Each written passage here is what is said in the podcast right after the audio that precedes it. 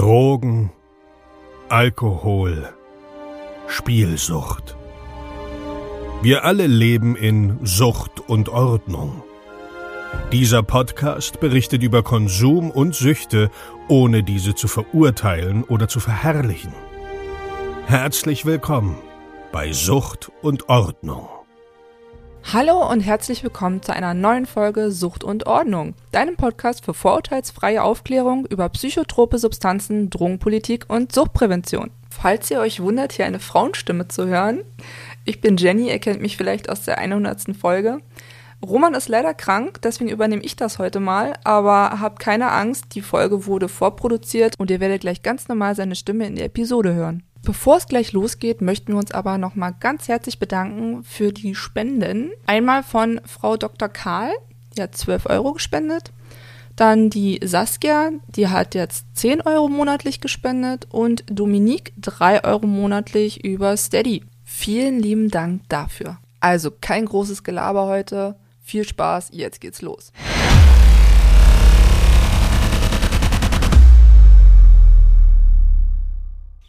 Diesmal geht es wieder um das Thema Spielsucht. Der liebe Kevin von Glücklich Süchtig, vom Podcast Glücklich Süchtig ist am Start.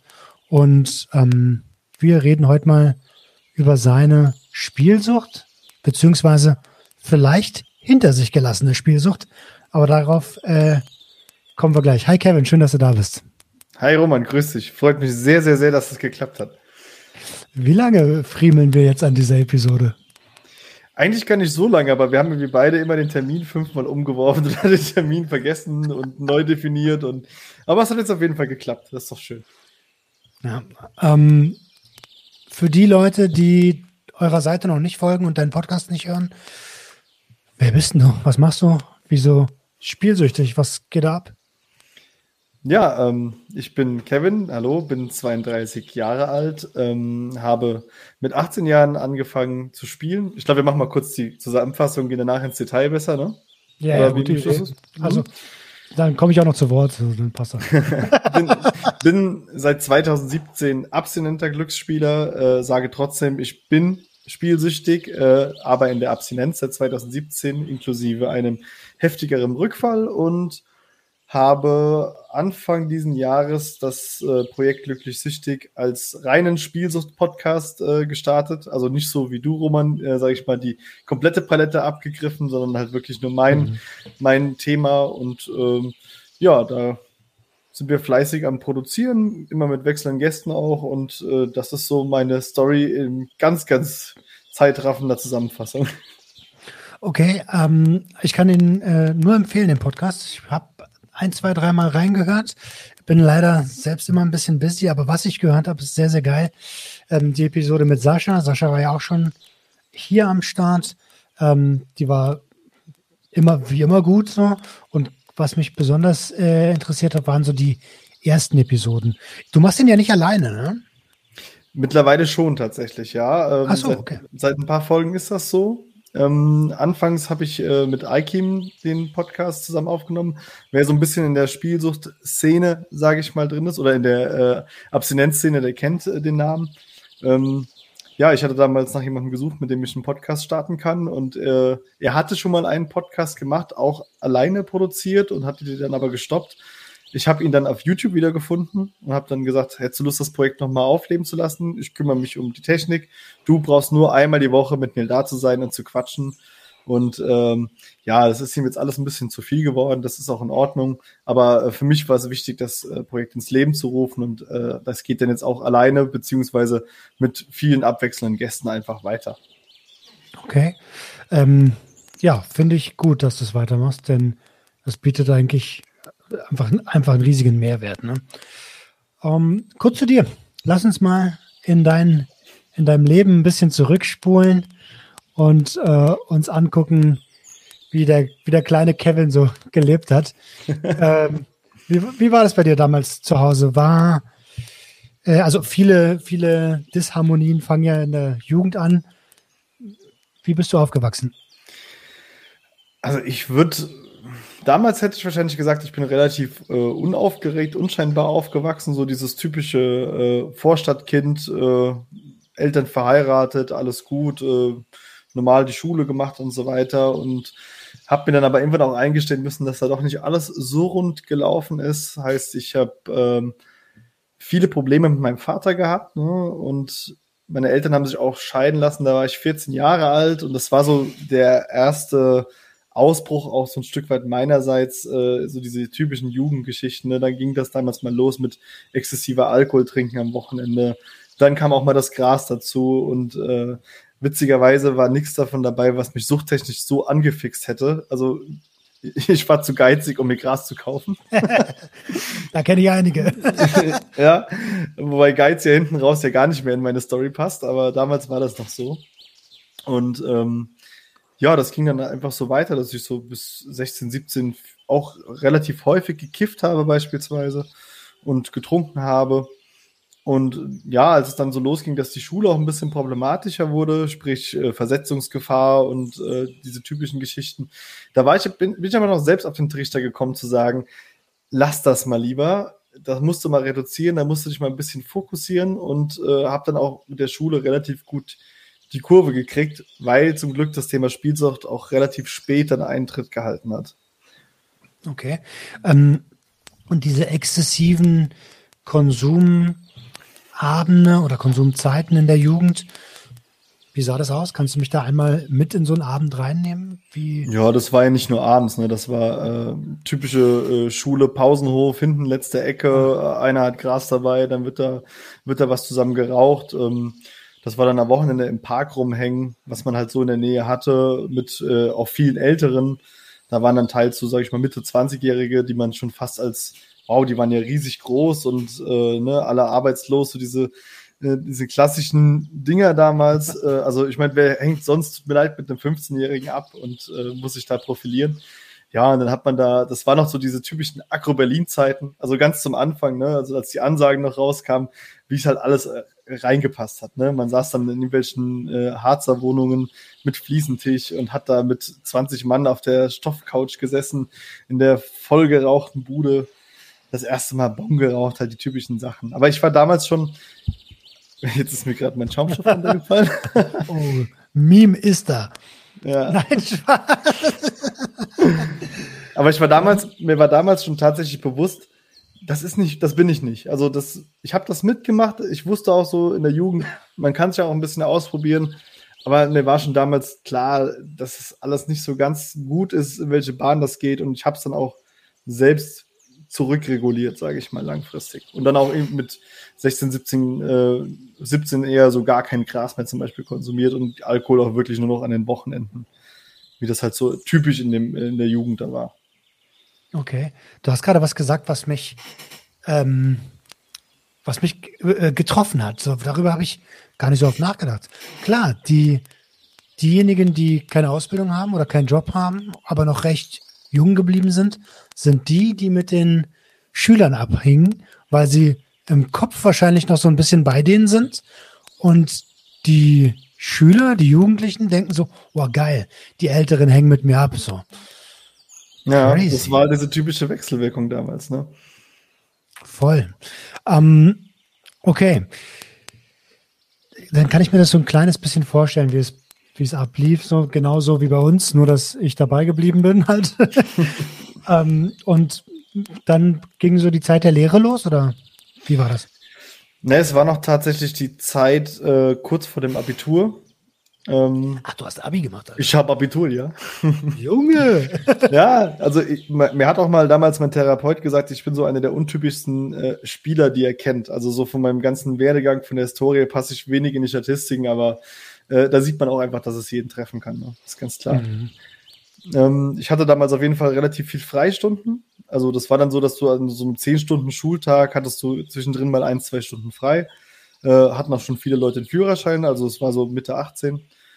Und dann kam einer auf meinen Mitschüler und sagt so, hey, hier in der Nähe hat so, ein, so ein, eine Spielothek aufgemacht und äh, das ist total cool. Da kannst du umsonst Cola, Kaffee trinken, kriegst Zigaretten geschenkt, alles kostenlos, musst dann nur so ein bisschen halt an den Automaten spielen und im besten Fall gewinnst du sogar noch was und äh, ja, lass uns da mal hinfahren. So, ich dachte, ja gut, ich habe da keine großen Berührungspunkte mit. So Spielautomaten waren für mich immer dieses äh, bierbäuchiger, äh, Unterhemdträger in der Kneipe. So habe ich das einfach in Erinnerung gehabt. Ansonsten da keine großen Berührungspunkte. Und da bin ich halt mitgefahren. Und es war jetzt auch am Anfang äh, nicht so wie beim Sascha beispielsweise, dass da irgendwie ein dicker Gewinn beim ersten Mal, äh, beim ersten Besuch dort war. Äh, gar nicht. Das waren fünf Euro, die, da, äh, die man da reingeworfen hat und die sind auch weg gewesen. Und das hat sich dann erstmal, äh, dachte ich, erledigt. Und äh, dann kamen wieder Freistunden, man ist wieder mal hingefahren. Und äh, irgendwann ist es halt dann losgegangen, dass ich dann auch mal alleine hingefahren bin abends, weil ich nichts zu tun hatte, weil dann war die Schule rum, das Abitur war rum, man war so ein bisschen perspektivlos. Alle machen Druck, du musst jetzt studieren, du musst irgendwas machen. Äh, ich wusste gar nicht, was ich machen will. Ne? Ich hatte zu dem Zeitpunkt äh, auch ein paar Jahre keinen Kontakt zu meinem Vater. Da hat auch so ein bisschen diese Bezugsperson gefehlt. Hatte zwar einen tollen Stiefvater, aber irgendwie macht das ja trotzdem was mit einem. Und äh, ja, bin da so ein bisschen perspektivlos gewesen einfach in der Zeit. Und meine Mutter war sehr mit sich selbst beschäftigt nach der, äh, nach der Scheidung und ähm, ich konnte so ein bisschen mein Ding machen. Und da kamen halt immer höher frequentierte Besuche in dieser besagten Spielothek. Okay, das heißt, ähm, da war mehr Zeit auf einmal am Start und dadurch, dass du nichts wusstest, mit eben genau dieser Zeit anzufangen, war das halt wahrscheinlich der Weg des geringsten Widerstandes, oder? Weil dort gab es halt Kaffee und Cola und so für immer. Und ähm, da sind Leute, die man schon mal so ein bisschen kennt. Äh, da kann man halt dann noch gut seine Freizeit verbringen. Ne? Ja, es war halt einfach äh, viel Zeitvertreib damals. Es war Zeit totschlagen, es war sich, war besser, als sich mit den Gedanken um die Zukunft äh, auseinanderzusetzen. Wo geht's jetzt hin? Was mache ich jetzt? Und äh, ich hatte damals gar keinen Plan. Und ich hatte auch gar keine Lust. Ich wollte einfach nur so vor mich hin dümpeln, habe in der Gastronomie gejobbt und äh, habe dann mein ganzes Geld, was ich da verdient habe, auch dementsprechend dann wieder in die Automaten geschmissen. Und ging, ging es um, in der Zeit ähm, um Anschluss oder schon ums Spielen? Weder noch. Also oh. Anschluss war bei mir so ein Ding, ich, ich war nie allein in meinem Leben. Also ich war auch nie der ungesellige Typ oder so. Ich habe mich zum ungeselligen Typ gemacht mit der Spielsucht. Ich war eigentlich auch immer ein sehr kontaktfreudiger Typ. Ich habe nie Probleme gehabt, irgendwo mich zu integrieren, anzukommen. Ähm, ich war aber auch nicht der Typ, der den Anschluss in den Casinos gesucht hat. Also ich habe da einfach nur mich betäubt, meine Zeit totgeschlagen. Mir selbst hat's gefallen. Ich habe äh, da gesessen, habe diese Spielbilder konsumiert, Geld reingeschmissen, konsumiert, konsumiert. Und es war einfach, einfach nur Betäubung. Okay. Ähm, hast du zu der Zeit, oder beziehungsweise fragen wir mal anders, wann hast du gemerkt, dass das vielleicht nicht so ein normaler Konsum ist, ähm, wie den vielleicht andere äh, haben? Also ich glaube, so das erste Mal wirklich gemerkt, dass es in eine problematische Richtung geht. Ich habe so nach einem Dreivierteljahr oder sowas das erste Mal einen größeren Gewinn gehabt. Oder sage ich mal auch wirklich diesen, was mein Ziel immer war, zu sagen, einmal da 1000 Euro auf der Uhr sehen, ne? einmal 1000 Euro gewinnen. Und dann kamen diese 1000 Euro und ich bin glücklich nach Hause gefahren. Äh, ich habe damals mit einem ähm, ich habe damals Zivildienst noch gemacht nach dem Abitur. In dieser Phase mhm. war das. Und habe dann mit meinem Zivi-Kollegen dann gesagt, ja, hier morgen gehen wir dick essen und dann gucken wir mal, da hauen wir mal richtig auf die Kacke, jetzt geht's uns ja gut. Und hab dann, äh, war dann mit ihm essen, fucking 10 Euro Schnitzel am Schnitzelabend. also so dick, so dick war es am Ende jetzt auch nicht. Und äh, ja, dann saßen wir da, haben gegessen und haben dann, okay, da waren 40 Euro für Essen und Trinken weg. Und sagen wir so, ja, was, was machen wir denn jetzt mit dem, mit dem dicken Gewinn? Ja, man könnte ja nochmal hinfahren, ne? Ja, und dann waren dann äh, peu à peu ist das Geld dann wieder weggeflossen. Damals noch nicht alles an einem Abend, aber auf mehrere Abende verteilt, wo es dann wieder weg war. Wo ich dann auch das erste Mal so gedacht habe, jetzt hast du das doch gehabt, warum bist du nicht damit weggeblieben? Du hast doch dein Ziel erreicht, warum warum bist du wieder hin? Warum hast du wieder das Geld reingeschmissen? Und da ging das so langsam los, dass ich gedacht habe, so ganz gesund ist das nicht, was du da machst. Ich habe es so nicht als Sucht erkannt. Das kam Jahre später, dass ich es als Sucht deklarieren konnte, weil einfach die Aufklärung der zu der Zeit in dem Themenbereich auch einfach nicht so gut war. Und äh, ich habe dann auch eine Phase gehabt, ähm, da habe ich meine Ausbildung gestartet. Da bin ich auch umgezogen, 140 Kilometer weg von meinem äh, Heimatort. Und da mhm. war dann auch so mein, mein Ziel zu sagen, okay, pass mal auf, du, fähr, du ziehst jetzt in eine neue Stadt. Du machst jetzt deine Ausbildung. Ne? Ich habe auch eine Mediengestalter-Ausbildung gemacht, kennst du? Und, kenne äh, Digital und Print, oder was? Äh, Gestaltung Technik. Ah, okay. Im, Web, im Webbereich, ja. Ja, und okay. habe dann gesagt, jetzt, äh, guck mal, du hast eine super Ausbildungsstelle dann doch gefunden, jetzt hast du doch eine Perspektive, du ziehst jetzt um, du bist an einem neuen Wohnort, wo du dich neu definieren kannst. Das war so damals, ich weiß noch genau, das war so meine, meine Prämisse zu sagen, ich definiere mich jetzt hier neu. Ich starte von vorne und lass auch diesen Scheiß hinter mir. Schwierig war dann das äh, Thema, dass auf dem Weg von meiner Wohnung zum Busbahnhof, ich hatte damals kein Auto, lagen locker sechs Spielotheken. Sechs? Locker. Also ich hatte schon einen weiteren Weg, so ist es nicht, aber äh, ich habe halt, sag ich mal, in der Nähe von einem Problembezirk auch gewohnt und dementsprechend äh, Sand am Meer. Wo warst du oder? Also wo bist du hingezogen? Äh, nach Koblenz bin ich gezogen. Mhm. Von, ich weiß nicht, ob wir das gesagt haben, aus Worms, also in der Pfalz weiterhin, Rheinland-Pfalz. Okay. Und äh, in Koblenz gibt es halt äh, einen Wohnort, der heißt Lützel. Das ist so, so ein bisschen so ein bisschen das Koblenzer Ghetto, sage ich jetzt mal. Ich habe da einen Ort weiter gewohnt, aber musste durch diesen, durch diesen Bezirk durch und da war halt äh, Wettbüros und Spielotheken. Damals noch Internetcafés, gab es damals auch noch. Hat ja so ein bisschen dazugehört.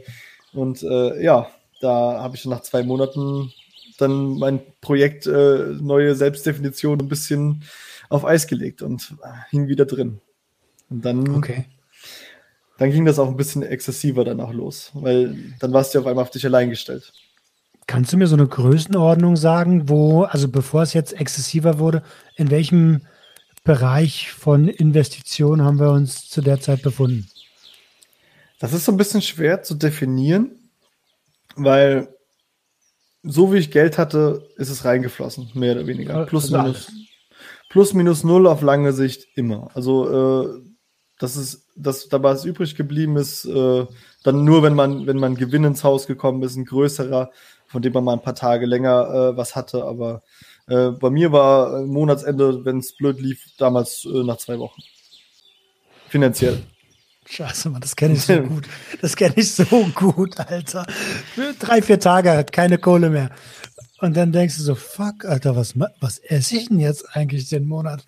Ja. So, da hätte man ja auch vorher drauf kommen können, so, aber äh, ging dir das genauso?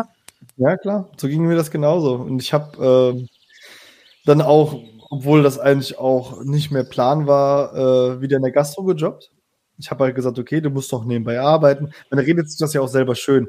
Man sagt ja, hey, du hast jetzt eine Wohnung und du musst ja das alles bezahlen und dann arbeitest du noch ein bisschen nebenbei, weil das Gehalt nicht ausreicht. Und äh, ja, also das Gehalt hätte locker gereicht, hat es aber für mich nie und dementsprechend, man wollte ja auch diesen Lifestyle haben und ich habe einfach gearbeitet wie blöd. Und das war auch die schmerzhafteste Zeit, weil es nicht nur das Geld war, das da reingeflossen ist, sondern auch die Lebenszeit.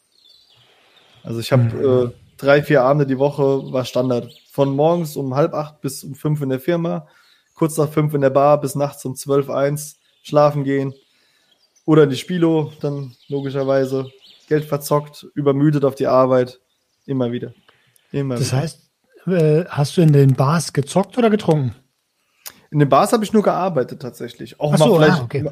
auch vielleicht mal ein Bierchen getrunken, aber wie gesagt, also äh, ich bin auch, äh, habe da auch irgendwie keinen Milchkonsum betrieben. Also ich musste nicht trinken, um zocken zu gehen und auch nichts anderes machen. Für mich gab es nur neben dem Rauchen, das klammer ich immer so ein bisschen aus, obwohl das gar nicht so gut ist, das auszuklammern, aber es gab das Rauchen und das Zocken. Das, okay, waren, die, das waren die zwei Dinge, oder das Zocken elementar, um das sich einfach alles mehr oder weniger gedreht hat. Ich finde es aber total gut, dass du sagst, Mensch, das Rauchen sollte man nicht ausklammern, weil tatsächlich, ähm, da weiß ich, wovon ich spreche, das ist die gefährlichste Droge der Welt. Äh, der Konsum von Tabakerzeugnissen sterben einfach weltweit die meisten Menschen dran. Nach, ähm, nach äh, Ernährungskrankheiten. Also das ist schon hart. Mm, und dann ist die, ähm, dann ist die Zeit exzessiver geworden, hast du gesagt. Was heißt denn das? Naja, als die Ausbildung fertig war, so ein Jahr später, Da hat man ja dann auch schon dann noch ganz gut Geld verdient und äh, das hat sich alles so ein bisschen äh, gehalten, das hat funktioniert bis zu, sage ich mal, Mitte 20. Also es war so ein Leben, es war nicht schön, aber es, es war halt auch nicht äh, dieses äh, 24-7 Sucht im Kopf. Man hat auch mal noch geschafft, sich ein bisschen äh, rauszunehmen. Und dann kam damals äh, eine Arbeitskollege in der Bar zu mir und hat gesagt, hey, guck mal hier, ich habe hier diese, diese Tipico-App, da kannst du Sportwetten betreiben. Und ich so, ja, keine Ahnung, Sportwetten noch nie gemacht, immer nur Automaten und er sagt, ja, guck mal hier, da kannst du einzahlen, dann kriegst du die, das Doppelte an Bonus und äh, ich habe mir gedacht, ja, versuchst es mal, hast ja ganz, guckst ja viel Sport, hast ja bestimmt äh, genug Ahnung, kann man ja mal machen. Und da war zum ersten Mal tatsächlich der Moment, dass ich äh, wirklich instant äh, im ersten Anlauf 1000 Euro gewonnen habe. Und ähm, das war die Zeit äh, der Suchtverlagerung in den Online-Bereich. Und auf einmal waren die, meine geliebten Automaten waren weg. Okay, also was ähnliches hat mir Sascha auch erzählt, so dass er erst, ähm, dass er erst an den Automaten gespielt hat. Gut, die Sucht hat er über, überwunden, war dann spielfrei und ist dann auf einmal zum Online-Spielen gekommen. Ähm, da hast du dir wahrscheinlich gut die Hände gerieben, als du gesagt hast, oh, geil, Alter, die Online-Scheiße funktioniert ja. Ne? Ich sage ja auch immer, obwohl das so ein bisschen, das, das klingt falsch, wenn man wenn man es nicht richtig versteht, ey, online ist ja viel praktischer, weil online kannst du immer machen. Du hast immer dein Handy in der Tasche. Du kannst aufs Klo gehen und kannst auf dem Klo 200, 300 Euro verballern. Keiner kriegt's mit. Du kannst abends im Bett liegen, wie andere, sag ich mal, noch ein bisschen Instagram durchscrollen, kannst noch fünf Wetten platzieren, gehst ins Bett, wachst morgen, morgens auf, guckst dir die Ergebnisse an. Es war halt immer da auf einmal. Bei den Spielautomaten war es halt tatsächlich so, du hast ja mit physischer Abwesenheit geglänzt. Das heißt, wenn ich zocken gehen wollte und Leute auf mich gewartet haben, wie damals Ex-Freundinnen oder Kumpels, du musst, mhm. die haben mir dann angerufen und du guckst aufs Handy und dann, ah, die rufen an und du sitzt aber gerade da und hast einen Lauf oder was auch immer oder hast jetzt auch gar kein Geld mehr, mit denen was zu unternehmen. Und äh, das ist auf einmal weggefallen, weil du halt immer das Ganze parallel betreiben konntest. Und natürlich waren die Einzahlungen auch äh, ohne Restriktion. Ne? Ich meine, Spielautomaten sind meiner Meinung nach immer noch äh, schlimm genug, was die Einzahlungslimits und so weiter angeht. Aber online gab es ja gar keine Regelungen damals. Und äh, da, also äh, was Online-Regelungen ankommt, da will ich auf jeden Fall auch noch mit dir drüber sprechen. Da gibt es ja aktuelle Geschehnisse. Ähm, okay, das äh, hast du denn zu der Zeit nur Sportwetten betrieben oder hast du auch Slot Machines gespielt? Ich habe es noch so ein bisschen gemacht mit den Slot Machines. Tatsächlich, äh, wenn irgendwie wetttechnisch nicht so viel angeboten war oder äh, wenn ich mir auch nicht so viel Gedanken machen wollte und einfach nur hohl draufdrücken wollte, sage ich mal. Ähm, aber es war schon zu 90 Prozent das, das Sportwettenthema. Und okay. äh, das war übel. Ähm, okay, verstehe. Was heißt, was heißt, was heißt ein übel? Ich sag mal, ich bin abends arbeiten gegangen und in der, in der Bar kriegst du halt direkt dein Geld. Oder bei uns war das damals so. Und dann hast du, sag ich mal, 100 Euro verdient. Und dann bist du nach der Arbeit äh, an eine Tankstelle gegangen, hast dir so eine Guthabenkarte, Paysafe-Karte geholt, hast die eingezahlt. Zwei Minuten später, wenn das, wenn es dumm lief, hast du die anderen 50 eingezahlt und dein Geld war weg. Hm. Und auf dem Konto war sowieso schon Ebbe, weil auf dem Konto war ja die schnellste Möglichkeit, Geld einzuzahlen und da war eigentlich äh, nie was vorhanden. Wie sah dein Leben zu der Zeit aus? Also wenn ich mich jetzt richtig entsinne, sind wir kurz nach der Ausbildung. Ähm, ein Jahr später. Ein Jahr später, bist also schon im Festberuf als Mediengestalter, verdienst wahrscheinlich gar nicht so schlecht. Ähm, und konntest du deine, also mein Opa hat immer zu mir gesagt, solange Strom und Miete abgeht, bist du auf der sicheren Seite. Äh, warst du auf der, auf der sicheren Seite? Ich habe damals, äh, das ist bei mir, das hat sich so durch alles durchgezogen. Also beispielsweise bin ich damals kurz vom Wohnungsrausschmiss gewesen und äh, da bin ich über Nacht bei einer, äh, bei meiner zukünftigen Freundin dann eingezogen. Sprich, ich habe dann meinen Kram aus der, aus der Bude geholt, aus der WG, in der ich dann gewohnt habe und bin dann zu ihr rüber und habe dann bei ihr die Miete bezahlt, hatte dann aber auch wieder Außenstände äh, bei dem alten Vermieter und ähm, als ich dann meine jetzige, mit der ich heute noch zusammen bin, Freundin äh, kennengelernt habe, äh, war fast dasselbe. Also sie hat dann gesagt, lass uns mal zusammenziehen und ich habe dann äh, also da war es wirklich kurz vor der Räumung. Da habe ich schon gesagt, ja, ja, alles klar, ziehen wir zusammen. und äh, habe dann meinen Kram gepackt und ähm, ich habe immer alles bis zur Grenze gezogen. Also es war nie in der Form, dass ich vor Gericht stand. Da gab es auch nie Maßnahmen oder so irgendwas. Ich war immer so der typische, ich bin, ich bin suchtkrank, ich bin äh, unkontrolliert, aber ich versuche immer, so, wenn ich merke, okay, jetzt musst du irgendwie die Kurve kriegen, habe ich es versucht aber meistens dann auch wieder mit Geld, das man anderweitig geliehen hat oder, äh, oder sonst was. Also man hat immer Löcher gestopft und andere wieder aufgerissen und dementsprechend war das einfach nur äh, umtransferierte Geschichten. Also es war dann auch nicht besser oder schlechter. Also mhm. Strom und äh, Gas, wie du es gerade so schön gesagt hast, die durften dann durchaus mal äh, bis zum einen Tag vor der Abschaltung äh, warten, bis sie bezahlt wurden. Ja, also ähm, auch das kommt mir sehr bekannt vor. Ähm, wie sah es denn zu der Zeit um deine, nennen wir es mal, finanzielle Intelligenz aus? Hast du rein theoretisch daran gedacht, irgendwie, ähm, naja, ich sag mal, die, schon mal an den alten Kevin zu denken oder war das tatsächlich alles im Hier und Jetzt und ich nehme sogar noch Kredit und äh, scheiß auf später. Du, ich habe damals gedacht, äh, irgendwann war ich an dem Punkt, da habe ich mir gedacht, das ist mein Leben. Das, das läuft jetzt so. Ich konnte mir nicht vorstellen, dass es dann noch mal einen Weg zurück gibt. Ich habe wirklich gedacht, der Leben wird jetzt immer scheiße bleiben. Also ich habe ich die Option zu sagen, ich habe ein Problem und ich stelle mich dem Ganzen, das kam mir damals gar nicht äh, wie eine Option vor. Ich habe ehrlich gesagt irgendwann gedacht, irgendwann reicht dir einfach und du ziehst die Reißleine. Und nicht die gute. Ähm, ich ahne, was da, was du meinst, aber ich würde den Hörer gern, gern mit abholen. Äh, was meinst du mit Reich, Reißleine? Also irgendwann bin ich mal, habe ich mal im Auto gesessen und habe dann wurden die Gedanken immer stärker, dass ich gesagt habe, lass doch einfach das Lenkrad los. Da, da, da haben dich die, die Schulden, die, die Lügerei, die, die Probleme, das hat einen so erdrückt, dass man einfach wirklich nur gedacht hat, beende es einfach. Vielleicht ist es einfach besser, bevor du irgendwie noch weiteren Schaden anrichtest. Und das war so ein Moment, wo ich wirklich, äh, da wurde es langsam kritisch. Mhm. Das ist wahrscheinlich Angst bekommen vor dir. Vor dir selbst?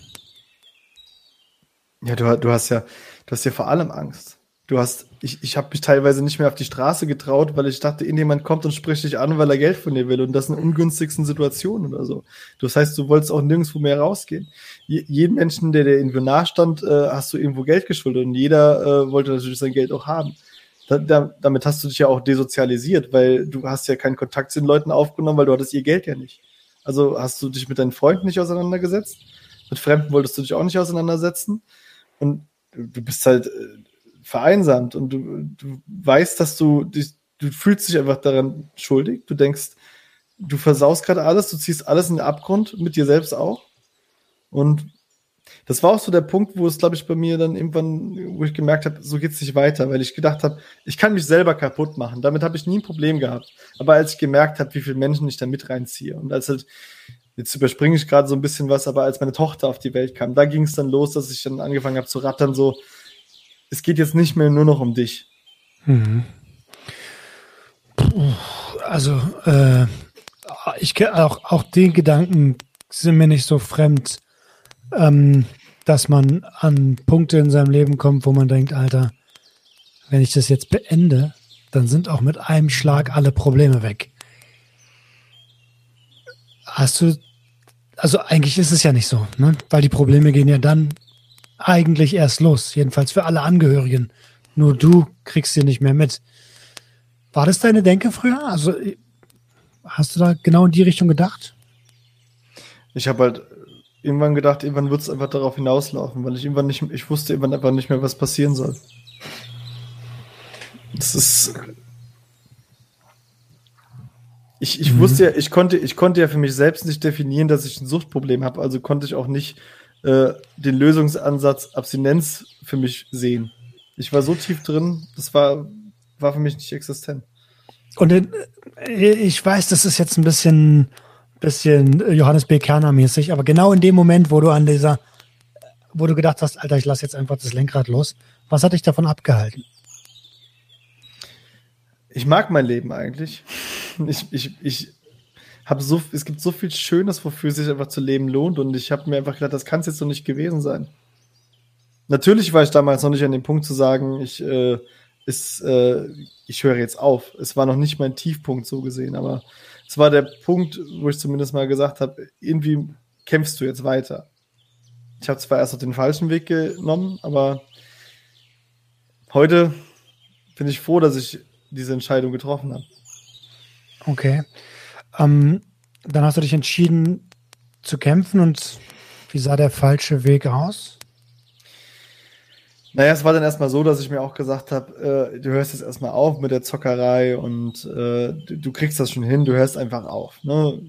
Wie, wie, wie auch immer Leute sagen, warum hörst du dich einfach auf? Die nicht wissen, was eine Sucht ist, sagen, hör doch einfach auf. Aber ich habe mir damals auch gesagt, okay, ich höre jetzt einfach auf. Sparst du Geld. Ja, ja. Und ich habe äh, meine damalige Freundin kennengelernt und ähm, also jetzige Freundin. Und ähm, ich weiß nicht, ich wir sind nach einem Dreivierteljahr relativ früh schwanger geworden. Also sie. Und das ist eigentlich eine Nachricht, wo, wo man sich denkt, darüber solltest du dich freuen. Und mein erster Gedanke war, du bist selbst nicht lebensfähig. Wie, wie willst du dich um einen anderen Menschen kümmern? Also, ich meine, klar hat sie auch ihre Sorgen gehabt und noch so früh zusammen und überhaupt, aber das war ja eine ganz andere Ebene wie das, was ich hatte, weil ich einfach so ein Gepäck hinten dran hatte, von dem sie nicht mehr was wusste. Und ich auch die Entscheidung dazu genommen habe, sich äh, dazu zu entscheiden, dass dieses Gepäck mit mir mitzutragen, mehr oder weniger, sei es emotional. Ähm, ich habe damals dann gesagt, so jetzt hörst du einfach auf, weil du musst jetzt verantwortungsvoll sein und äh, wie das auch damals war, als ich umgezogen bin, das sind auch so diese typischen Muster, bei denen viele immer denken, Tapetenwechsel hilft oder ne, in einer Veränderung im Leben ist der richtige Ansatz, um jetzt äh, alles besser zu machen. Und wie es halt so war, es hat ein paar Monate geklappt und äh, dann nach und nach ist es eingebrochen und äh, die, die Briefe sind im Briefkasten äh, übergequollen. Ich habe die Dinger rausgeholt. Ich habe die in meinem Kofferraum unter dem Ersatzrad versteckt von meiner Frau, Freundin. Und äh, damit sie das nicht mitbekommt, äh, es werden immer mehr Briefe, alles immer. Ich bin mittags in der Mittagspause heimlich heimgefahren Sie war mit meiner Tochter oben in der Wohnung und ich bin an den Briefkasten gegangen, um vorab die Briefe wegzuholen, damit sie die nicht sieht, ne? Die typischen gelben Schreiben und so weiter. Und äh, ja, die, es, es wurde immer schlimmer, es wurde immer schlimmer. Ich habe äh, ich habe mir Sachen ausgedacht, das kann man sich ja nicht vorstellen. Ne? Man hört ja auch oft von dieser kriminellen Intelligenz oder äh, die da so ein Süchtiger an den Tag legt. Ne? Ich habe äh, Autoschäden recherchiert, um Kosten dafür herauszufinden, um dann meiner Mutter zu sagen, hier am Auto ist dies und das und jenes dran und äh, ich brauche dafür 650 Euro oder sonst was, ne? Und äh, das werde ich auch nie vergessen. Ich habe äh, dieses, ich habe meine Mutter damals belogen wegen diesem Geld und dann hat sie mir das überwiesen und ich gucke die ganze Zeit äh, aufs Konto und Konto und dann bin ich an den, äh, damals hatte ich extra sogar schon kein Online-Banking, weil ich dachte, das klappt dann besser und dann bin ich an den, an den Bankautomaten gefahren und habe gesehen, das Geld ist drauf und wollte auf Auszahlung drücken. Ich, ich war wie auf, wie auf Stoff, ne? Ich habe da gesessen, ich direkt hier drücken, gar nicht mehr nachdenken und äh, statt auf Auszahlung habe ich auf Kontoauszüge gedrückt. Und dann haben wir erstmal, ich glaube, sechs Monate Kontoauszüge ausgedruckt. Ne? Das dauert eine Zeit. Und ich sitze dann. Eine halbe Stunde oder so, ne? Ja, ich wirklich dann so, da kommt der erste Pack, dann sagt er, warte, Nummer drei von sechs oder was auch immer. Und ich denke so, oh, und voll abgefuckt und voll abgefuckt. Und dann kommt dieser letzte Packen raus, ich reiß ihn noch raus und sehe dann noch die Überweisung von meiner Mutter, wo dann als Überweisungsbetreff stand, hab dich lieb, mein Schatz. Und du bist im Begriff, das Geld einfach zocken zu gehen. Und du, du kommst dir vor wie der ekelhafteste Mensch der Welt. Aber du machst einfach weiter. Du machst einfach, einfach weiter. Also das ist, glaube ich, ganz gut erklärt, was so ein Suchtmechanismus ist. Weil du hast es ja in dem Moment auch gesehen und kamst dir halt vor wie der ekelhafteste Typ der so Welt, der du ja in dem Moment auch. Ich war's. Ich war der ekelhafteste Mensch der Welt. Wenn ich mich heute sehen könnte, ich habe damals mein, meine Tochter. Ich habe zu meiner, ich, als ich mit meiner Tochter alleine zu Hause war, da war sie ein halbes Jahr alt, da habe ich gesagt, hier, du bist doch jetzt müde, du gehst jetzt schlafen, weil ich zocken wollte. Und die war hellwach. Ich habe die, ich hab die in ihr Kinderbett gesteckt, weil ich zocken wollte. Die hat geheult, weil sie nicht schlafen wollte. Ich habe ich hab sie einfach reingesetzt und habe gezockt. Statt mich mit meiner Tochter zu beschäftigen, weißt du? Und wie, wie geht's denn dir gerade, wenn du so eine Sachen aussprichst? Ich könnte heulen, ich könnte heute noch drüber heulen. Ich meine, mhm. ich, ich bin heute mit mir im Reinen zu wissen, ich bin, ich bin wahrscheinlich nicht die bestmögliche Version von mir, aber ich bin auf jeden Fall eine bessere Version als das, was ich damals war. Und ich tue alles für meine Familie und aber das wird halt auch nie wieder weggehen. Ne? Das werden Momente sein, die werde ich nie vergessen in meinem Leben. Und damals konnte ich das einfach wegdrücken. Okay, jetzt ist das, das Bild, ähm, das Bild ja ziemlich, ziemlich klar gezeichnet. Danke für deine Offenheit an der Stelle, Kevin. Ähm, es ist nicht leicht, darüber zu sprechen, das ist mir bewusst. Und ähm, ich, ich, ich gehe mal davon aus, dass die Situation irgendwann eskaliert ist, oder?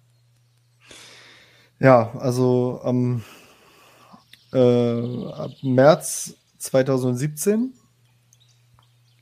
Ich war mal wieder komplett pleite.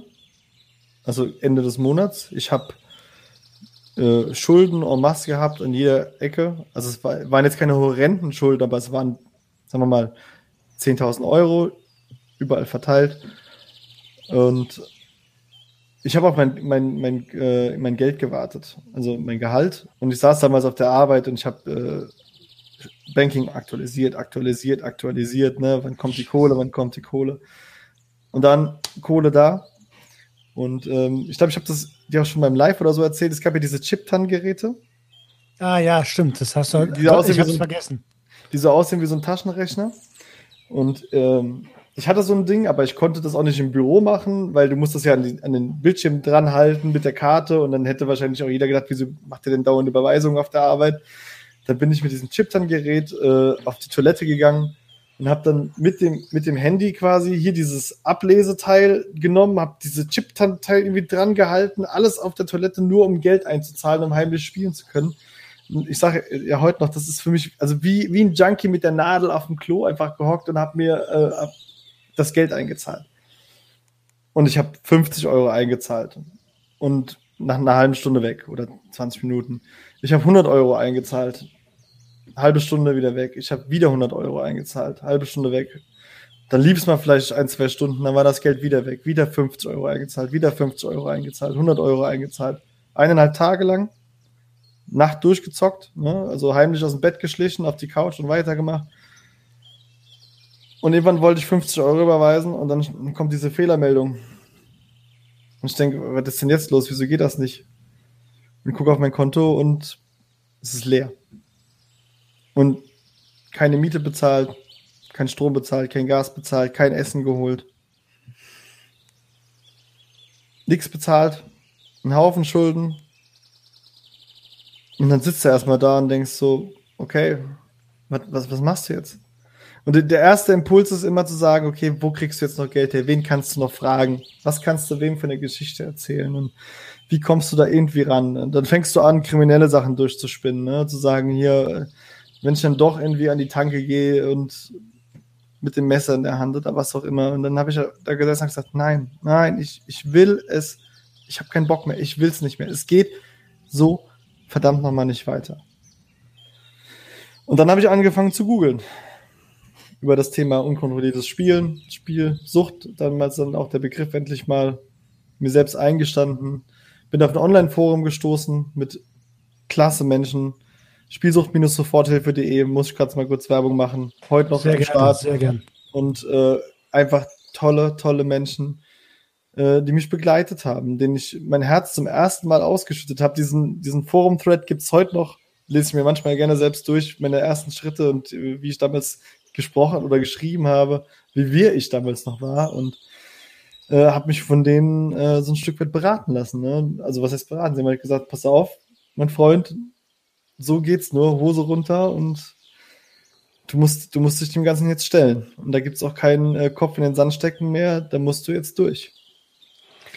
Würdest du sagen, dass, also es gibt ja, wenn man sich in der, in der Bevölkerung umschaut, jetzt mal ohne, ähm, ohne gefährliches Konsumverhalten oder Sucht, gibt es ja sehr viele Leute, die finanzielle Probleme haben. Würdest du sagen, dass das so eine so eine Impulsreaktion ist, dass man den Kopf als erstes in den Sand steckt und sagt, ey, ich akzeptiere jetzt einfach hier meine Situation? Es ist, wie soll ich das sagen?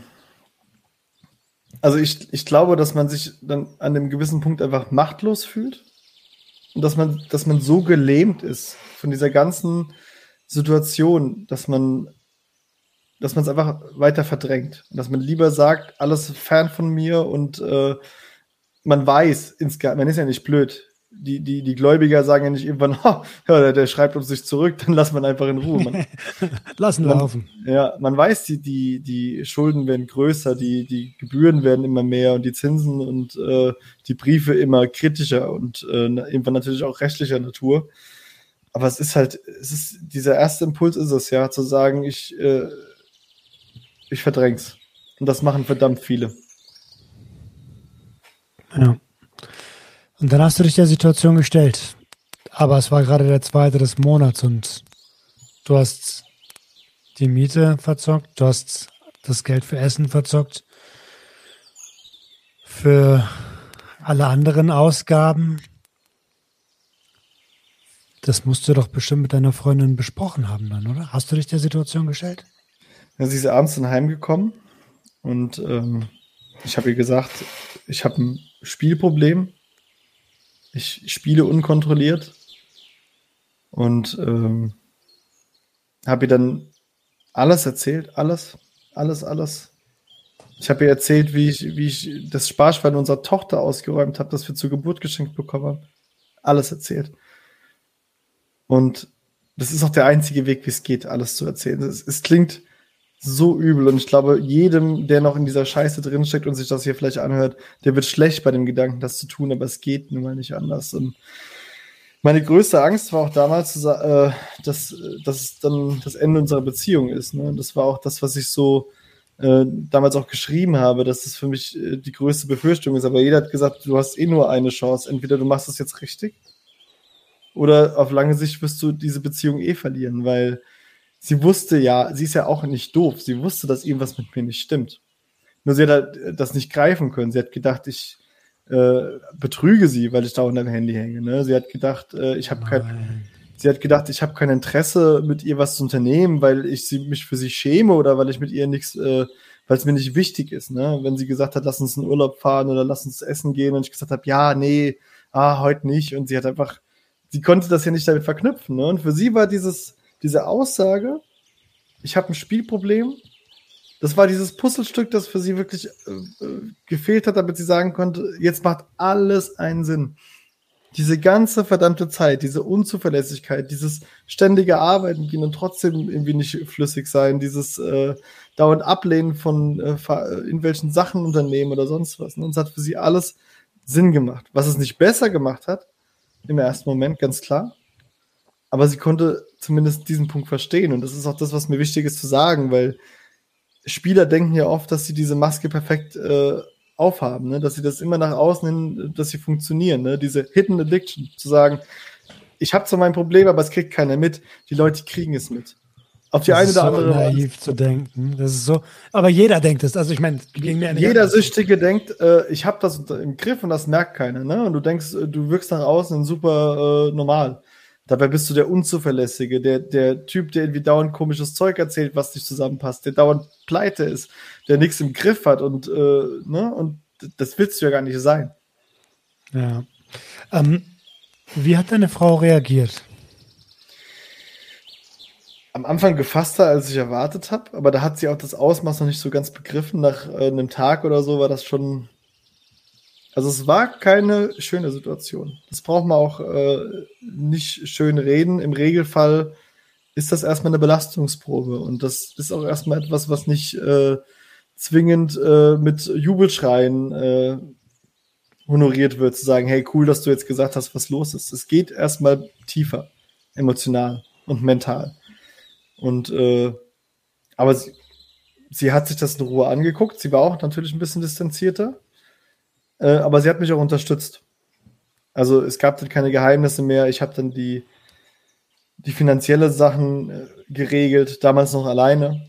Also wirklich mich da selbst drum gekümmert und äh, die ganzen Gläubiger abtelefoniert und Ratenzahlungen vereinbart und äh, bin in die Suchtberatung gegangen, äh, direkt eine Woche später. Und ähm, nach einer Zeit wurde es dann auch wieder besser, weil sie gemerkt hat, ich habe den absoluten Willen, gerade was zu verändern und äh, dass ich mir, dass ich alles Menschenmögliche dafür tue, ihr Vertrauen wieder zu erlangen und dass ich auch wieder in die Spur komme. Und das hat halt sehr, sehr geholfen, dass es nicht die längste äh, Negativphase in unserer Beziehung war, sage ich mal. Ja, also meiner Erfahrung nach ist es genau das. Also ähm, was du da erzählst, hat mir gerade total den Flashback gegeben, weil, also ich meine, du, du hast es ja gehört ähm, und die Hörer, die den Podcast regelmäßig verfolgen, wissen, wie, ähm, wie ich zu meiner Hilfe gekommen bin. Und es war same, same. Ähm, und ich glaube, da, also wenn einem die Beziehung, in der man da steckt, wichtig ist, dann hilft auch nur dieser eine Weg, offen und ehrlich zu sein und alles zu tun, damit man signalisiert, hey, ich habe es verstanden und es tut mir von Herzen leid, was ich dir angetan habe. Und ich tue jetzt alles Menschenmögliche, um es wieder besser zu machen. Und ich war auch total, ich war ja fast teilweise euphorisch. Ne? Also ich war eine Zeit lang, als ich auch in der Suchtberatung war, ich war so euphorisch, einfach weil zehn Jahre Lügen, zehn Jahre Verstecken, nie einem Menschen gesagt, was bei mir los ist, zehn Jahre alles reinfressen jeden fucking Tag einschlafen mit Denken ans Zocken, aufwachen mit Denken ans Zocken oder an den Schulden, die hinten dran hängen. 24 Stunden gefühlt. Und auf einmal machst du diesen Deckel auf und der ganze Druck fliegt raus. Und ich war einfach nur glücklich. Ich war froh, es ausgesprochen zu haben. Weil ich gesagt habe, jetzt kann mir nichts mehr passieren. Ich habe es ausgesprochen. Jetzt gibt es keinen Weg mehr zurück und jetzt kann es nur besser werden, egal wie scheiße jetzt alles wird. Und es ist auch so gekommen. Und ich meine, heute sitzen wir zwei hier und reden über unsere Sucht. Und who the fuck verurteilt uns dafür? Niemand. Jeder honoriert es, dass wir drüber reden. Absolut. Äh, das ist eine Riesenangst, die man davor hat. Und in der Regel wird es, also man hat so Angst, dass es eine Schwäche ist, aber in der Regel wird, also jeden, den ich kenne, der, der ein bisschen bei Menschenverstand ist, der erkennt das als Stärke. Definitiv. Ähm, Erinnerst du dich noch an den Gang zur Suchtberatungsstelle? An den ersten Gang zur Suchtberatungsstelle? Was ist denn dir da durch den Kopf gegangen? Ich hatte halt wahnsinnige Angst. Ne? Also man, man weiß ja auch nicht, wie man da gegenüber sitzt. Und äh, man, man hat ja so ein bisschen, ich sag mal, als Spieler bist du generell kein Freund von so bürokratischen Terminen. Oder als, als, als Süchtiger generell ist das nicht so das äh, größte Hobby. Und äh, du weißt ja nicht, äh, du hast ja Angst, das geht schon in Richtung, äh, da, da kommt jetzt einer und drückt den Stempel auf und äh, du hast jetzt einen Aktenvermerk gefühlt, so, so fühlt es sich an und äh, dann, dann bist du irgendwie sonst wer. Und äh, das ist ja, das kann ich halt auch nur jedem sagen. Und ich glaube, also wenn du einen guten Suchtberater erwischst, das ist natürlich nicht äh, immer der Fall, aber äh, ich glaube, keiner von denen will dir was Böses sind nicht alle gleich gut mit Sicherheit, aber meiner war top, Gott sei Dank. Und äh, das hat sich ganz schnell aufgelöst, diese, diese Nervosität damals. Meinst du die Nervosität, also in, inwiefern spielt unsere Leistungsgesellschaft und die Art, wie wir ähm, ins Berufsleben und auch im Schulleben ähm, erlernen, was, wie, wie, die, wie die Welt funktioniert. Inwieweit spielt es eine Rolle, sich da so zu überwinden, hinzugehen und mit so einer Angst hinzugehen? Das spielt eine, eine wahnsinnige Rolle, ne? weil du einfach sagst, also ich habe ja auch äh, später raus nach dem Rückfall eine Therapie gemacht und zu dem damaligen Zeitpunkt habe ich beispielsweise auch nicht gesagt, Diagnose Spielsucht. Zwar im kleinsten Kreis ja, aber auch nicht überall. An den Stellen, an denen ich das nicht wollte, war die, die äh, war nach außen hin gesagt, der Kevin ist jetzt mal sieben Wochen weg, weil äh, der hat Burnout. Ja, und dann applaudieren die, die Leute und sagen, hey cool, der hat sich kaputt gearbeitet für unser Land, für sich, für die Gesellschaft. Der macht richtige Leistung und Dampf. Und das ist anerkannt. Ne? Und dann denkst du dir, Spielsucht ist so, so, so eine, oder Sucht generell ist eine Schwäche. Und Spielsucht ist halt einfach noch diese Sucht, bei der das Mittel Geld einfach so eng verknüpft mit dem Thema Leistung und Erfolg in Deutschland ist, dass es unglaublich schwierig ist, sich das einzugestehen. Ne? Weil mit Alkohol zerstörst du vielleicht Beziehungen und deinen Körper, mit, mit anderen Drogen wahrscheinlich genauso. Natürlich, du wirst dich auch finanziell zerstören, das ist klar. Ich meine, je nachdem, was, was Stoff kostet und wie viel du konsumierst, ich sag nur, locker ein Einfamilienhaus, ganz locker, ohne Probleme. So ist das, ne? Aber bei mir war halt das, das reinste Mittel war das Geld. Und äh, das ist halt durch diese Leistungsgesellschaft, wie du es auch gesagt hast, ne, das ist, da ist die Scham auch, glaube ich, extrem, extrem groß bei vielen. Und dann noch diese offiziellen Wege zu gehen, ist nicht leicht. Ja, also da bin ich vollkommen bei dir. Um, ähm, ich habe gerade versucht, mich an meinen ersten Gang zu erinnern dahin. Und ich glaube, Jenny war dabei. Alleine, ganz ehrlich, weiß ich nicht, ob ich da angekommen wäre. Ist so, Alter. Ich habe mir, ich habe, ich habe ja ihr schon, bei ihr war es schon echt hart, mich zu öffnen, so. Aber ich habe da gemerkt, ich brauche die Hilfe und habe erst im zweiten Schritt realisiert, dass sie mich auch hätte verlassen können. Ähm, und das ist ja schon ein Mensch, den ich vertraue. Ich habe ja ein extremes Vertrauensproblem. Sie war ein Mensch oder ist ein Mensch, den ich zu 100 Prozent vertraue. Aber offiziellen Stellen vertrauen auf gar keinen Fall. Das habe ich mein ganzes Leben lang gelernt, dass das nicht, dass man das mal lieber nicht macht. Ne?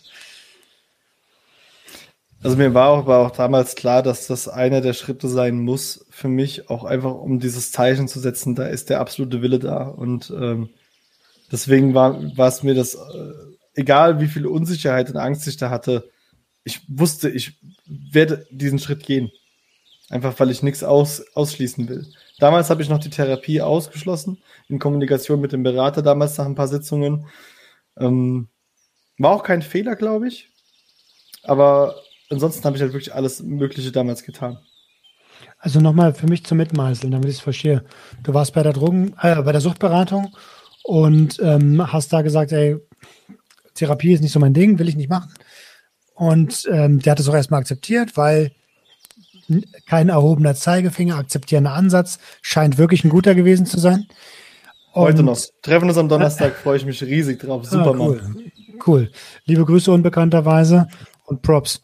Ähm, und dann bist du rückfällig geworden. Oder Nicht war das nach der Therapie?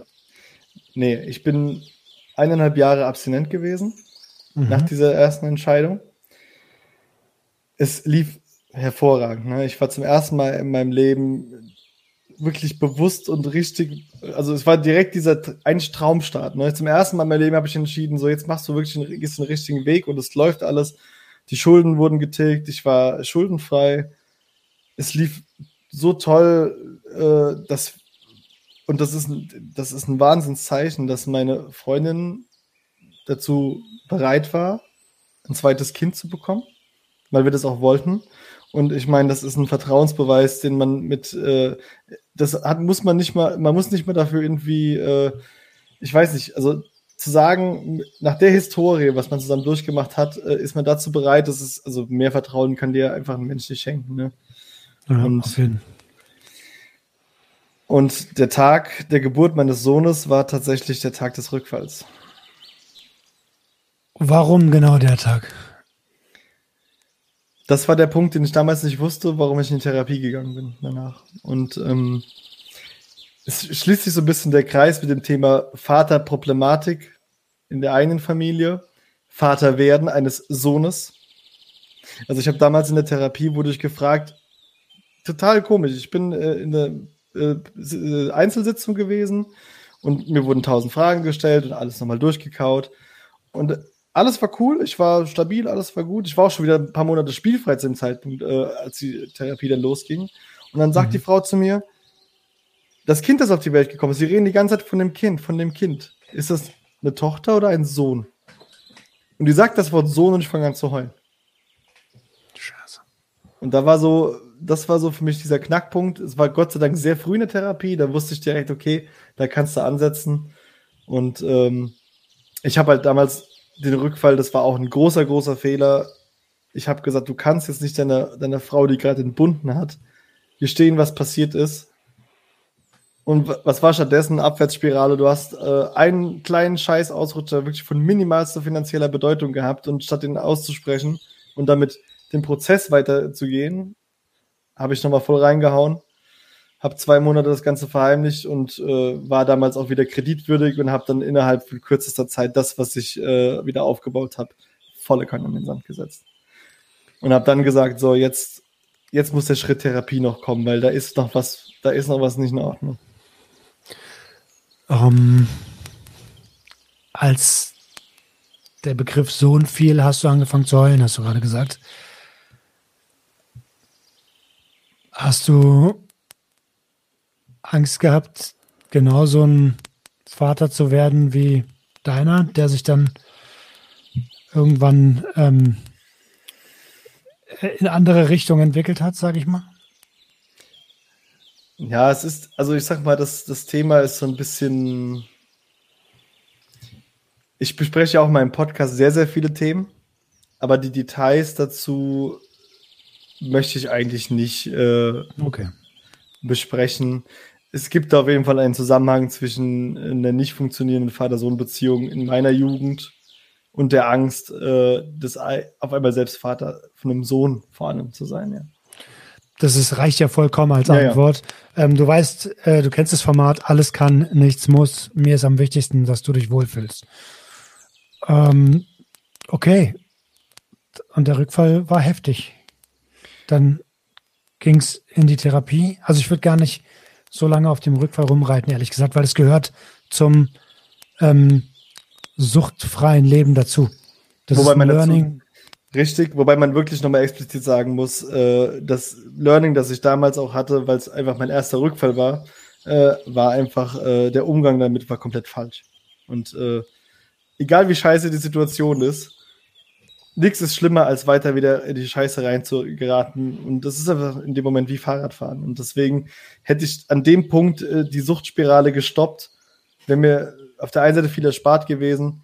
Aber auf der anderen Seite bin ich heute natürlich auch rückwirkend froh, dass es irgendwo nochmal passiert ist, so perfide es klingt, aber dadurch habe ich einfach den Schritt der Therapie dann nochmal wahrgenommen. Ja. Ähm, okay.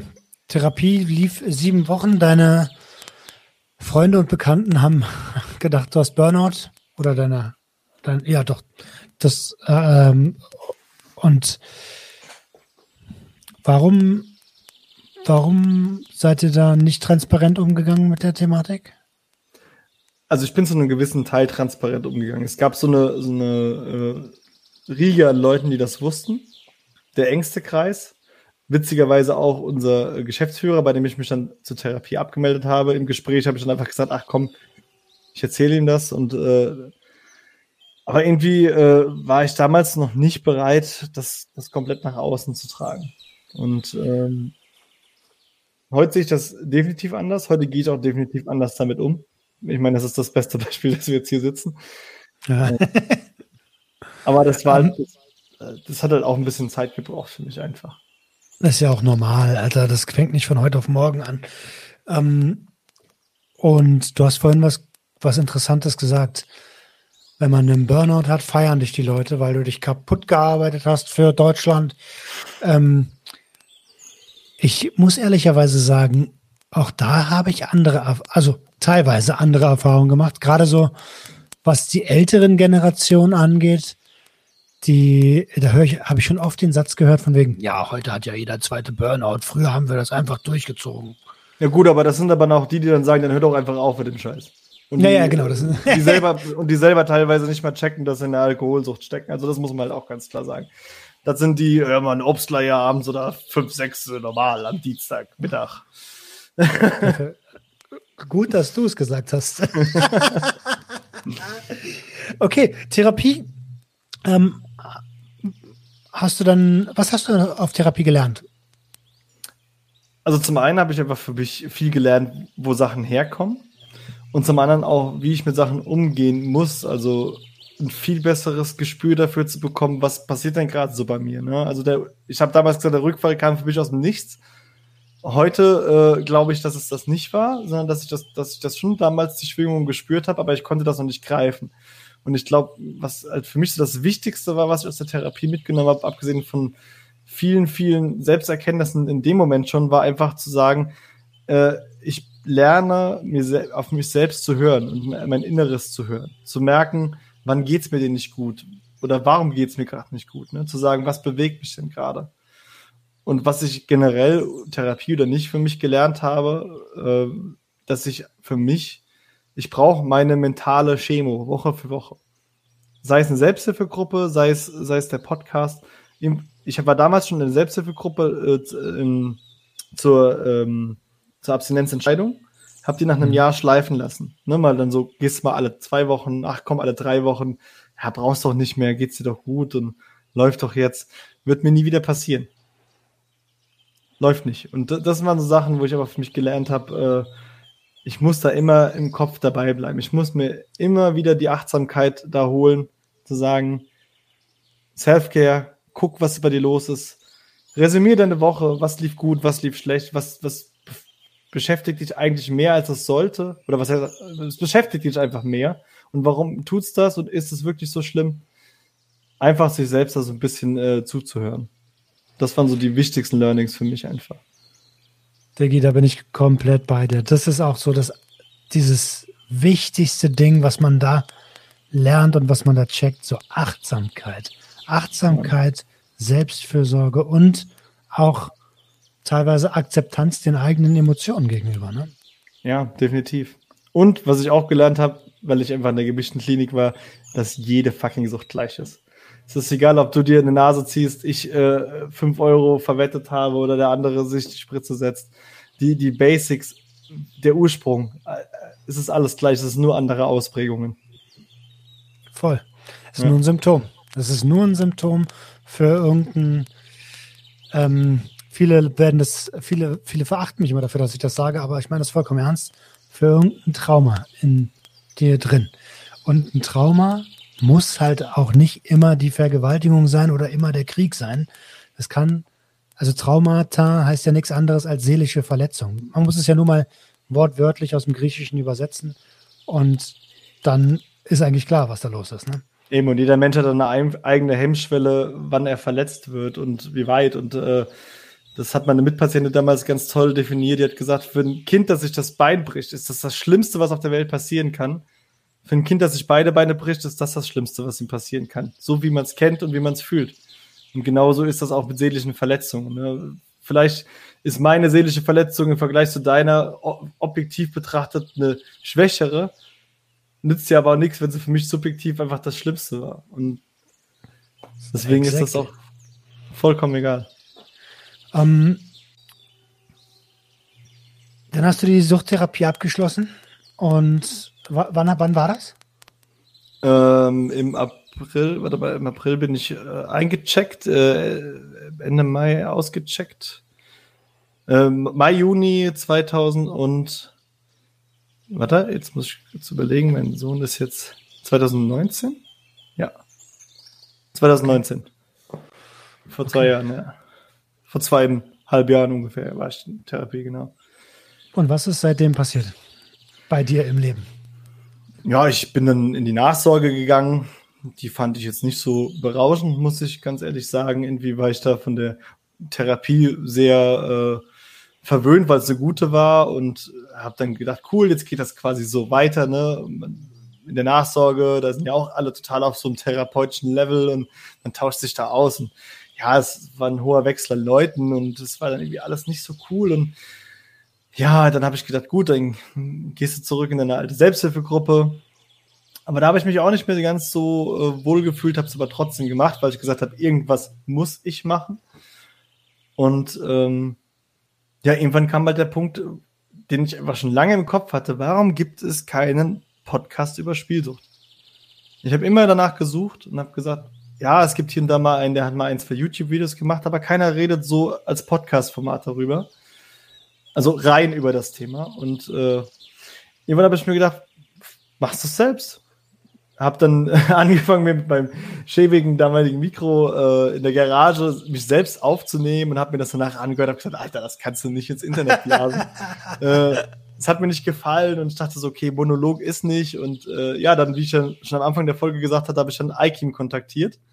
Und dann haben wir einfach äh, frei Schnauze losgelegt. Und ähm, wir haben zwar jetzt natürlich nicht den Hörerstamm wie du hast, aber äh, trotzdem für dieses Thema einen beachtlichen und äh, es tut mir, ich bin da auch egoistisch, ne? Ich, ich, mir tut es auch gut. Also es ist nicht nur, dass ich das für andere Menschen mache. Es tut mir persönlich gut, da mich mit auseinanderzusetzen, aber ich weiß auch, dass es zeitgleich damit anderen hilft. Also es ist wirklich eine Win-Win-Situation. Und äh, ich versuche einfach Leuten die Angst zu nehmen, offen darüber zu sprechen, nach außen zu gehen, die, die richtigen Schritte zu machen, ne? Zu sagen, hey, was passiert in der Therapie, was passiert in der Suchtberatung, äh, wie läuft das, sprichst du dich mit, mit wem vertraust du dich an, äh, was musst du danach oder was solltest du danach machen, einfach so aus der eigenen Erfahrungswerten zu schöpfen und zu sagen, guck mal, so hat das bei mir funktioniert. Es ist kein Garant, aber äh, vielleicht gibt es dem einen oder anderen einen Denkanstoß. Und bis jetzt haben wir da auch äh, durchaus einige positive Rückmeldungen bekommen. Und äh, haben ja auch eine Selbsthilfegruppe gestartet daraufhin, eine digitale. Voll geil. Ja, die jetzt auch jeden Mittwoch läuft und ähm, das sind immer im Schnitt so zwischen 10 und 15 Leute. Manchmal waren es auch mehr, wo wir dann aufgeteilt haben in zwei Gruppen, weil es dann einfach zu viel war und äh, ja, das ist eine schöne kleine Community, die wird, die wächst immer mehr. Das sind tolle Menschen. Wir treffen uns jetzt auch live dieses Jahr zum ersten Mal mit einem Gruppentreffen. Und äh, ich, ich sage halt immer, Abstinenz ist halt nicht nur eine Entscheidung ge gegen etwas Negatives, sondern es ist auch ein Lifestyle. Also so lebe ich es.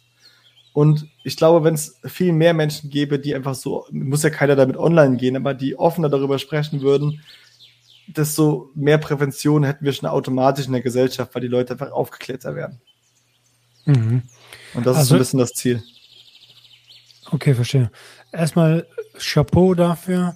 Ähm, ich finde das ich habe es ja vor eingangs schon gesagt, ich finde das Projekt einfach auch mega cool, dass darüber gesprochen wird, dass, wie du auch selber gerade sagst, dass das, glaube ich, das Wichtigste, damit diese ganzen psychischen Erkrankungen mal aus dieser Schmuddelecke wegkommen. So, das geht mir mal richtig auf die Eier, Alter. Das ist was ganz Normales. Und jeder, der sagt, also ich habe noch nie mit irgendetwas Probleme gehabt. ähm, ja, der kann sich gerne mal. genau, genau. Hier schön mit einem Bierchen und einer Kippe in der Hand. So, da habe ich ja mal einen Post gemacht. So, äh, wenn du über Drogen wetterst, während du besoffen an deiner Zigarette ziehst, hast du gar nichts verstanden. So. Ähm, am besten noch am Spielautomaten. So. Ja, ja, äh, tolles Programm. So, das muss halt irgendwie in den Mainstream rein. So, dafür ist das Thema oder sind die Themen einfach viel zu wichtig. Und ich finde es vollkommen okay, dass man sagt, ey, ich helfe zwar hier echt vielen Menschen, aber in erster Linie helfe ich auch mir selbst. Das ist quasi, bin ich ja genauso, ne? Das ist meine, mein Selbsthilfegruppenersatz. Ich stehe nicht so auf Selbsthilfegruppen. Naja, du hast ja auch eine digitale, so ist es ja nicht. ja, die kleinste halt, ne? aber äh, digital ist was vollkommen anderes. Ich bin genau wie du jemand, der viel in der digitalen Welt unterwegs ist. So. Für mich ist es was ganz Normales.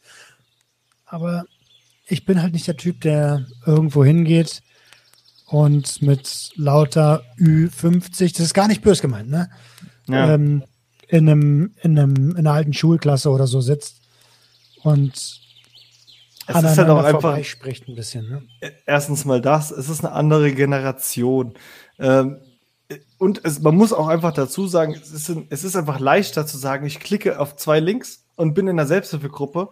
Diese Überwindung ist eine ganz andere, wie ich muss gucken, wo findet die statt. Was ja manchmal schon schwer genug ist, je nachdem, was du für eine Gruppe suchst. Dann findest du keine reine Spielergruppe in deiner Region, höre ich ganz oft. Die ist dann gemischt. Ich sage ja, jede Sucht ist gleich, aber trotzdem gibt es einfach spezifische Themen, die möchte man mit Gleichgesinnten dann besprechen. Äh, dann musst du erstmal eine finden. Dann musst du da hinfahren. Dann musst du erstmal gucken. Ich weiß noch, wie ich das. Das war wirklich bei mir die größere Hemmung, damals das erste Mal in eine physische Selbsthilfegruppe zu gehen. Ne? Bist du hier richtig und äh, stehst du da und gehst da jetzt einfach rein oder wie, wie läuft das? Und dann, dann sehen die dich ja und sprechen dich an, weil die wissen ja schon, die, man kennt sich ja, ne? Also die ganze äh, Verhaltensweise. Und mhm. da ist einfach der Schritt online ein wesentlich leichterer. Und vor allen Dingen, ähm, was mir aufgefallen ist, also ja, Sucht ist oder Abhängigkeit oder Substanzgebrauchsstörung oder was auch immer, ist ein und dieselbe Krankheit, aber gesellschaftliche Stigmata sind trotzdem Teil der ganzen Nummer. Bis ein Alkoholiker versteht, dass das, was er da macht, Drogenkonsum ist.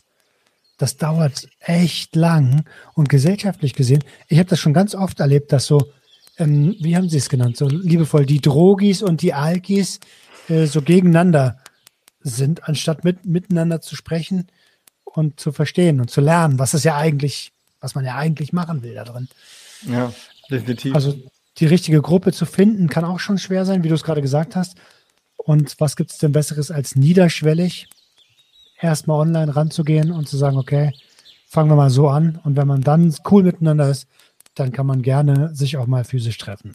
Eben, lässt die Kamera aus, Mikrofon reicht, stellst dich erstmal vor, sprichst mal, hörst dir die anderen an, schnupperst da ganz easy rein. Und das ist okay, ne? Und dass da jeder auch sein eigenes Tempo hat, ist auch in Ordnung. Und äh, wenn ich jetzt Leute habe bei mir in der Community, die gerade sagen, oh krass, eigentlich könnte ich das voll gut gebrauchen. Ähm, wie finden die denn deine äh, Online-Selbsthilfegruppe? Ähm, ich habe ja auch eine Webseite, glücklichsüchtig.de mit UE logischerweise jeweils. Und da gibt's äh, glücklichsüchtig.de slash online-selbsthilfegruppe. Einfach auf der Startseite auch äh, ist ein Link. Äh, da ist ein Tutorial, wie man in die Gruppe kommt. Das funktioniert über die App äh, Discord. Sag mal, die Gamer kennen das im Regelfall. Andere vielleicht nicht so die Berührungspunkte, aber bis jetzt haben wir auch noch jeden in jeder Altersgruppe äh, und mit äh, technischer Affinität äh, in die Gruppe reinbekommen. Das kriegen wir alles hin und äh, ist da auch ein kleines äh, Video, äh, Erklärvideo, wie das funktioniert. Und wie gesagt, jeder Spieler auch und Angehörige ist auch ganz wichtig, immer herzlich willkommen. Wir haben jetzt auch seit dieser Woche eine reine Angehörigengruppe schaffen können vom, von den Mengen her, was halt auch locker genauso wichtig ist. Und, äh, mega, mega, Alter. Ja. ja, auf jeden Fall. Also ähm, Co-Abhängigkeit ist ungefähr genauso scheiße wie Abhängigkeit. Ja? Viel. Wenn nicht sogar noch ein bisschen beschissener. Ja, weil die haben es nicht selbst in der Hand, wie es weitergeht, manchmal. Oder nicht, wenn sie zusammenbleiben. Ja, ah ja. Jetzt, jetzt sprengen wir aber die Themen. ähm, weißt du, was mir die ganze Episode so als, als äh, Frage auf der, auf der Brust liegt? Kannst du so Gesellschaftsspiele spielen? äh, ja, doch, kann ich. Ähm, ich bin jetzt nicht so der Typ, der viel äh, Spiele in der Hinsicht spielt. Ich merke auch, dass ich ab und zu mal ein bisschen zu ehrgeizig bin. Also meine Tochter fängt jetzt logischerweise an mit Mensch, ärger dich nicht in so Geschichten und äh, ich kann zwar verlieren, aber ich habe auch nichts dagegen, da zu gewinnen. Und, und das ist dann halt auch wichtig und interessant, einfach den Lernprozess dann meiner, meiner Kinder zu sehen, wie die mit solchen Sachen noch umgehen und äh, ist ganz spannendes Thema. Ich spiele auch tatsächlich heute noch viel Computer, was heißt viel? Äh, einmal die Woche Computer abends, das ist doch so mein Ding. Und äh, das funktioniert auch alles wunderbar äh, kontrolliert und äh, das ist, das läuft. Das geht ja. Weißt du, weißt du, warum ich diese Frage gestellt habe? Wegen der, wegen, meinst du wegen der, äh, der Transfer zu äh, nicht verlieren wollen und äh, dieser Ehrgeiz immer zu gewinnen? Oder? Nee, nee, oder meine Intention, Ah, was ist dein zweiter? Nee, nee, nee, erzähl. Ja, meine Intention ist folgende. Also wenn du augenscheinlich Gesellschaftsspiele spielen kannst und auch Computerspiele ohne problematisches Konsumverhalten, dann denke ich, dass man so ein gesundes Konsumverhalten erlernen kann. Wie ist denn deine ähm, Meinung zu Konsumkompetenz? Ah, jetzt. Also ich möchte nie das Risiko gehen, es nochmal zu versuchen. Sagen wir es mal so. Ich bin da sehr straight. Also Ich erinnere mich an, an eine Situation im Kindergarten, da wollten die mir so Tombola-Lose geben. Da habe ich gemeint, hier, nimm 20 Euro, ich will eine Lose haben. Da bin ich tatsächlich sehr, sehr äh, straight in der Hinsicht. Ähm, ich habe mich da auch letztens mit einem Forscher darüber unterhalten und ja, es ist wohl theoretisch möglich, da die Kompetenz zu erlernen äh, mit einem gewissen Abstand, aber die Gefahr der Sucht wird immer bleiben. Das Suchtgedächtnis ist vorhanden und es mag sein, dass es theoretisch möglich ist, aber für mich persönlich ist einfach der Fakt, äh, dass ich mit, mit der Expertise auf dem Buckel, mit den zehn Jahren Leid, die mir das zugefügt hat, ist, das wird es mir einfach nie im Leben, denke ich, wert sein, nochmal äh, da ansatzweise zu versuchen zu spielen. Mhm. Und das ist auch vollkommen richtig und da schlägst du eigentlich auch in die Kerbe rein, in die ich reinschlage, denn das Konsummittel, von dem man abhängig ist oder mit dem man eine Gebrauchsstörung entwickelt hat, da bin ich vollkommen bei dir. Das sollte man, das wäre dumm, das einfach nochmal zu machen, weil das Risiko da viel zu hoch ist. Aber andere Mittel könnten funktionieren. Du hast es ja gerade ganz gut gesagt. Du spielst Gesellschaftsspiele, du spielst einmal in der, in der Woche Game, also du betreibst Gaming einmal die Woche so.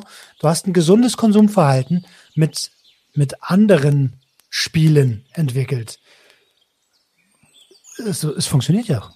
Ja klar, du hast, du hast jetzt eine ganz andere Basis. Ich komme aus der Therapie, ich habe äh, Selbsthilfeerfahrung, ne? ich bin offen und tausche mich aus. Ne? Wenn ich heute äh, einen Joint rauchen würde und äh, in der Woche wieder einen Joint rauche, da werde ich mich hinterfragen, okay, ist das eine gesunde Frequenz? Ist das zu viel? Ist das zu wenig? Warum machst du es auch gerade? Ist halt auch immer die wichtigste Frage. Schiebst du was damit weg oder nicht? Ich bin halt zum Beispiel jemand, ich habe einen super Zugang zu mir selbst, wenn ich, wenn ich einen gekifft habe, sage ich ganz ehrlich. Da kommen bei mir Sachen hoch, weil ich die auch damit verarbeite. Ich merke, dass ich da äh, ungehemmt bin in der Hinsicht. Und dann sitze ich, dann kann ich aber da sitzen und heulen. Und das ist okay für mich. Und ich merke, dass, dass mir das nicht schlecht tut, dass ich mich damit nicht vor irgendwas verstecke oder sonst irgendwas. Und habe aber auch immer diese, diese Aufmerksamkeit, diese Achtsamkeit zu sagen, nimmt da gerade was überhand. Um das frühzeitig dann in dem Moment äh, in richtige Bahn zu lenken. Weil als man damals an seine Sucht kam, da war man, war man ja meilenweit davon entfernt zu sagen, äh, ich mache das gerade bewusst oder ich, ich merke, was da mit mir passiert. Du, du bist ja blauäugig durch die Welt gegangen und da kam halt irgendwas, was dir gefallen hat und auf einmal hat sie nicht mehr gefallen, aber da war es zu spät. Ja, und heute voll. ist das einfach nicht mehr so. Klar. Also, genau, einfach die Sache gelernt. Ne? Und ähm, was glaubst du, was brauchen wir äh, was brauchen wir für Maßnahmen, damit man halt nicht erst äh, in das gefährliche Verhalten abrutschen muss äh, und so Konsum schon früher lernen kann. Und von wem überhaupt? Also ich denke, zum einen ist es jetzt auf die Spielsucht bezogen relativ wichtig, dass äh, die Aufklärung da früher anfängt, beziehungsweise generell mal anfängt. Das ist so ein bisschen, ich weiß nicht, wie es heute ist, aber zu meiner Zeit ich hatte nichts zu, zu dem Thema gehört. Man kannte, man kannte Heroin, man kannte Koks, man kannte Gras, man kannte Alkohol, Zigaretten. Äh, da gibt's natürlich auch die Fehlinformationen und Mythen wie äh, Heroin einmal gespritzt, bist du drin und sonst was, ne? Ist ja alles klar. Aber zumindest wurde darüber gesprochen und äh, Spielsucht, äh, da war es nicht so. Und wenn ich heute schon höre, dass mich äh, Lehrer anschreiben, die einfach Präventions Präventionsmaßnahmen an ihren Schulen äh, gestalten wollen, dann merke ich, dass da schon ein bisschen was passiert und das ist halt auch verdammt wichtig. Also die Kommunikation ist generell mal das Aller, Allerwichtigste. Und dann muss einfach auch meiner Meinung nach ganz viel auf dem Werbemarkt passieren, ne? weil genauso wie für einen Alkoholiker die Belastung mit den, diesen Impulskäufen an der Kasse sind halt die Werbedinge in der, in der Zockerszene halt extrem. Also ich kann, ich bin nach, nach wie vor leidenschaftlicher äh, Fußball, äh, Fan und ich kann keine Sport-App aufmachen, ohne dass mir irgendeine Wettanbieter-App äh, um den beworben wird. Genauso kannst du nicht Fußball gucken, ohne dass in der Halbzeit irgendwas äh, zu an Zockerwerbung kommt. Und im Nachgang immer übrigens die Kreditwerbung. Achtet mal drauf, finde ich immer sehr spannend. Ah. Die, die, die, ergänzen sich da wunderbar. Und äh, ja, also die Maßnahmen die dahingehend müssen halt noch extrem verschärft werden. Also ich meine, wir, wir sehen es beim Alkohol wir sehen es bei den Zigaretten, du hast keine TV-Werbung mehr, du hast Das ist ja systematisch alles entfernt worden. Ne? Du hattest damals äh, TV-Werbung, dann war die weg. Dann war noch die Kinowerbung mit den Zigaretten, das habe ich auch noch als Kind wahrgenommen. Dann war die auch irgendwann weg. Dann war gar keine Werbung mehr für Tabak erlaubt. Dann waren noch die extrem großen Warnschilder und äh, hey, sorry. Alles gut. nein, nein. Nee, ist ja auch ist, ist ja langweilig. Aber du, du, du, weißt ja, was ich da sage. Ne? Und so diese Schritte sind gegangen worden. Und da fehlt es halt noch, äh, gerade bei, bei dem Spielen, an einigen Punkten. Und momentan haben wir noch eine sehr gefährliche Gegenentwicklung, dass halt immer jüngere Leute angefixt werden mit dieser Mischung aus Gaming und äh, Spielen. Ja, ähm, das ist eine Richtung, die halt wirklich sehr, sehr erschreckend ist und äh, ich hoffe, dass man da irgendwann noch die richtigen Schlüsse draus zieht, auf jeden Fall. Du meinst so Ingame-Währung und sowas alles, ne? Genau, Case Openings, äh, hier bei FIFA, Ultimate Team, äh, weiß nicht, wie das da heißt, Packet, Pack Openings. Pack, Pack äh, Opening, also was meinst du, wie viel Geld ja, ich da schon ja. habe? Und genauso wie es einfach auf dem Online-Markt bei Twitch einfach äh, Influencer gibt, die halt äh, ihr Geld damit verdienen, äh, Slot-Machines zu drehen und damit die jungen Leute zu begeistern und äh, da müssen noch ein paar Schritte passieren und da, dafür sind wir ja auch so ein Stück weit, äh, wollen wir ja auch mit unsere, unseren Teil zu beitragen, auf jeden Fall. Was sagst du denn zu der Entwicklung? Ich habe ja vorhin schon mal angeteasert, dass ich da mit dir nochmal drüber sprechen will. Was sagst du denn zu der Entwicklung, die jetzt gerade stattfindet, wegen das, also das Online-Gaming ähm, legalisiert ist, damit der Staat hier richtig schön Kohle machen kann? Also bis jetzt ist der einzige Vorteil, den es so wirklich gebracht hat, dass es medial eine Menge Aufmerksamkeit bekommen hat dadurch, das Thema. Das äh, hat man richtig gemerkt, dass in den letzten Monaten sehr, sehr viele äh, Medienstellen da äh, Berichte zu veröffentlicht haben. Zugunsten des, der Spielsüchtigen, sage ich mal. Also auch wirklich gut aufgeklärte Dinge, nichts Reißerisches mehr, wie es früher mal war. Ähm, mhm. Aber das ist leider momentan auch der wirklich einzige Vorteil, weil die illegalen Angebote bestehen nach wie vor die kontrollierten Angebote meiner Meinung nach sind auch wirklich ein Witz, weil ich sag mal, 1000 Euro freie Verfügung im Monat ist so das Limit, das ja gesetzt wird, wo ich sage, also Respekt, jeden Monat 1000 Euro mal for free auf der Seite hat für sowas. Äh, ich habe sie heute noch nicht, trotz allem. Ja. Und äh, danach können sie ja immer noch in die Spielotheken oder in die äh, lokalen Wettbüros gehen. Also von daher, da muss noch da müssten noch einige Stellschrauben gedreht werden. Jetzt ist es halt momentan das Problem, dass äh, der Staat sich sagt, hey, das ist eine super Steuereinnahmequelle und die negativen Aspekte noch so ein bisschen hinten rumfallen, zumindest noch. Schauen wir mal noch in ein paar Jahre in die Zukunft, wenn die Suchtzahlen steigen und dadurch auch die Insolvenzfälle und auf einmal sind diese Steuergewinne gar nicht mehr so geil in Relation, wird sich noch zeigen. Also ich finde diese Aktion lächerlich.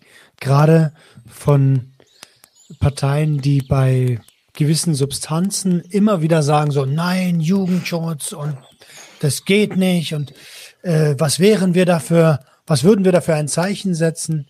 Ja, jetzt mal Spaß beiseite. Was habt ihr denn jetzt für ein Zeichen gesetzt? Ja. Genau. Und, und, und, und auch so dumm, so einfach angeschaltet. Du darfst keinen Zehner für Gras ausgeben, aber du darfst tausend im Monat äh, einfach in den Gully schmeißen. Glückwunsch. Ja, ja, und du darfst dein Leben finanziell zerstören und und im, manche checken ja manchmal gar nicht, woran es genau liegt, so, weißt du? Es gibt ja wenig, also die wenigsten Leute ähm, sind so reflektiert, dass sie irgendwann sagen, Alter, krass, hier liegen meine Probleme und ich sollte mir jetzt mal Hilfe suchen. Ähm, erstaunlich viele, aber die meisten eher nicht, so, ne? Ähm, und dass dort sowas zugelassen wurde, in dem mit, ohne irgendwelche Schutzmechanismen groß, also außer diese 1000 Euro Grenze da. Ja, wirklich, Alter. Es ist seit, seit Jahrzehnten ist es ein Spiel zwischen äh, Politik und gewerbetreibenden Automatenaufstellern, was die Lobby angeht und äh, den Präventionsanbietern. Äh, äh, es ist ein ständiges Hin und Her und dann werden wieder Regeln geschaffen, die wieder mit Grauzonen umgangen werden und äh, es ist einfach so. Und die Lobby ist halt leider einfach finanziell stark genug, um zu sagen, lass, äh, lass das durchwinken, das funktioniert schon. Wie gesagt, ich hatte ja letzte Woche einen sehr renommierten äh, Glücksspielforscher im Podcast, der auch gesagt hat, ja, unsere Meinung wurde da auch nicht gefragt. Also die wurde gefragt, äh, da war das Ding schon durch zu 90 Prozent. Und dementsprechend hat es auch keinen Einfluss genommen. Und äh, Ja, es, es, ist ein großer Witz. Es ist am Ende nur eine äh, ne, ne Möglichkeit zu sagen, Steuergelder zu generieren, äh, weil momentan fließt ja alles ins Ausland und das gefällt dem deutschen Staat dann auch nicht. Und mal gucken, wie es da weitergeht. Ich werde es auf jeden Fall äh, beobachten, die Entwicklungen. Und äh, wir werden sehen, äh, äh, wie viel Veränderung da noch mit reinkommt. Aber so wie es jetzt ist, ist es ein Witz, ganz klar. Absolut. Ähm, Kevin, mein Lieber, wir sind schon eine ganze Weile dabei. Ähm, ja. Ich würde, also ich habe, du weißt das ja, ich habe so ein, zwei Standardfragen, ähm, die ich am Ende immer stelle. Und ähm, ich würde dich gerne eine von beiden fragen, und zwar, was möchtest du aus deinem Erfahrungsschatz, ähm, den du durch die Spielsucht erworben hast, ähm, der Sucht und Ordnung Community mit auf den Weg geben? egal wie groß der Schuldenberg ist, egal wie groß die Angst ist und wie groß die Scham ist von dem, was man getan hat in der Sucht, es gibt immer einen Weg zurück. Immer. Mhm. Und jetzt stelle ich die zweite doch noch, weil das ziemlich kurz war. Ich habe eigentlich gedacht, da kommt mehr. Aber nur von. Ähm, nein, nein, nein. nein. Ähm, wenn du dich selber anrufen könntest in deiner Vergangenheit, mit deinem heutigen Wissen, Wann würdest du dich anrufen? Was würdest du dir sagen? Das ist. Die ist scheiße. Die, die, ne, ich habe die Frage tatsächlich schon mal durchexistiert, schon mehrfach, wenn ich, wenn ich deine Folgen gehört habe. Und äh, irgendwo hat alles sein, seinen Sinn gehabt. Es, es war nicht alles schön und es war ein holpriger Weg, aber die Tatsache, dass ich heute, äh, glaube ich, ein relativ reflektierter Mensch mit mir selbst bin, dass ich äh, aus der ganzen Zeit zwei wundervolle Kinder trotzdem noch geschenkt bekommen habe und eine tolle Frau an meiner Seite habe, die mit mir durch dick und dünn gegangen ist. Ähm, ich ich glaube, der Anruf wäre nicht rausgegangen. Weil heute stehe ich trotz der ganzen Scheiße, die passiert ist, genau da, wo ich sein möchte und mir geht es so fantastisch. Und klar war das ein großer Lebensabschnitt, der nicht immer schön war, aber dafür genieße ich jetzt jeden anderen Moment doppelt und dreifach. Cool. Also mittlerweile haben tatsächlich schon einige gesagt, ähm, würde mich gar nicht anrufen oder ich würde mir nichts sagen, weil es als genauso gekommen ist, wie es sollte.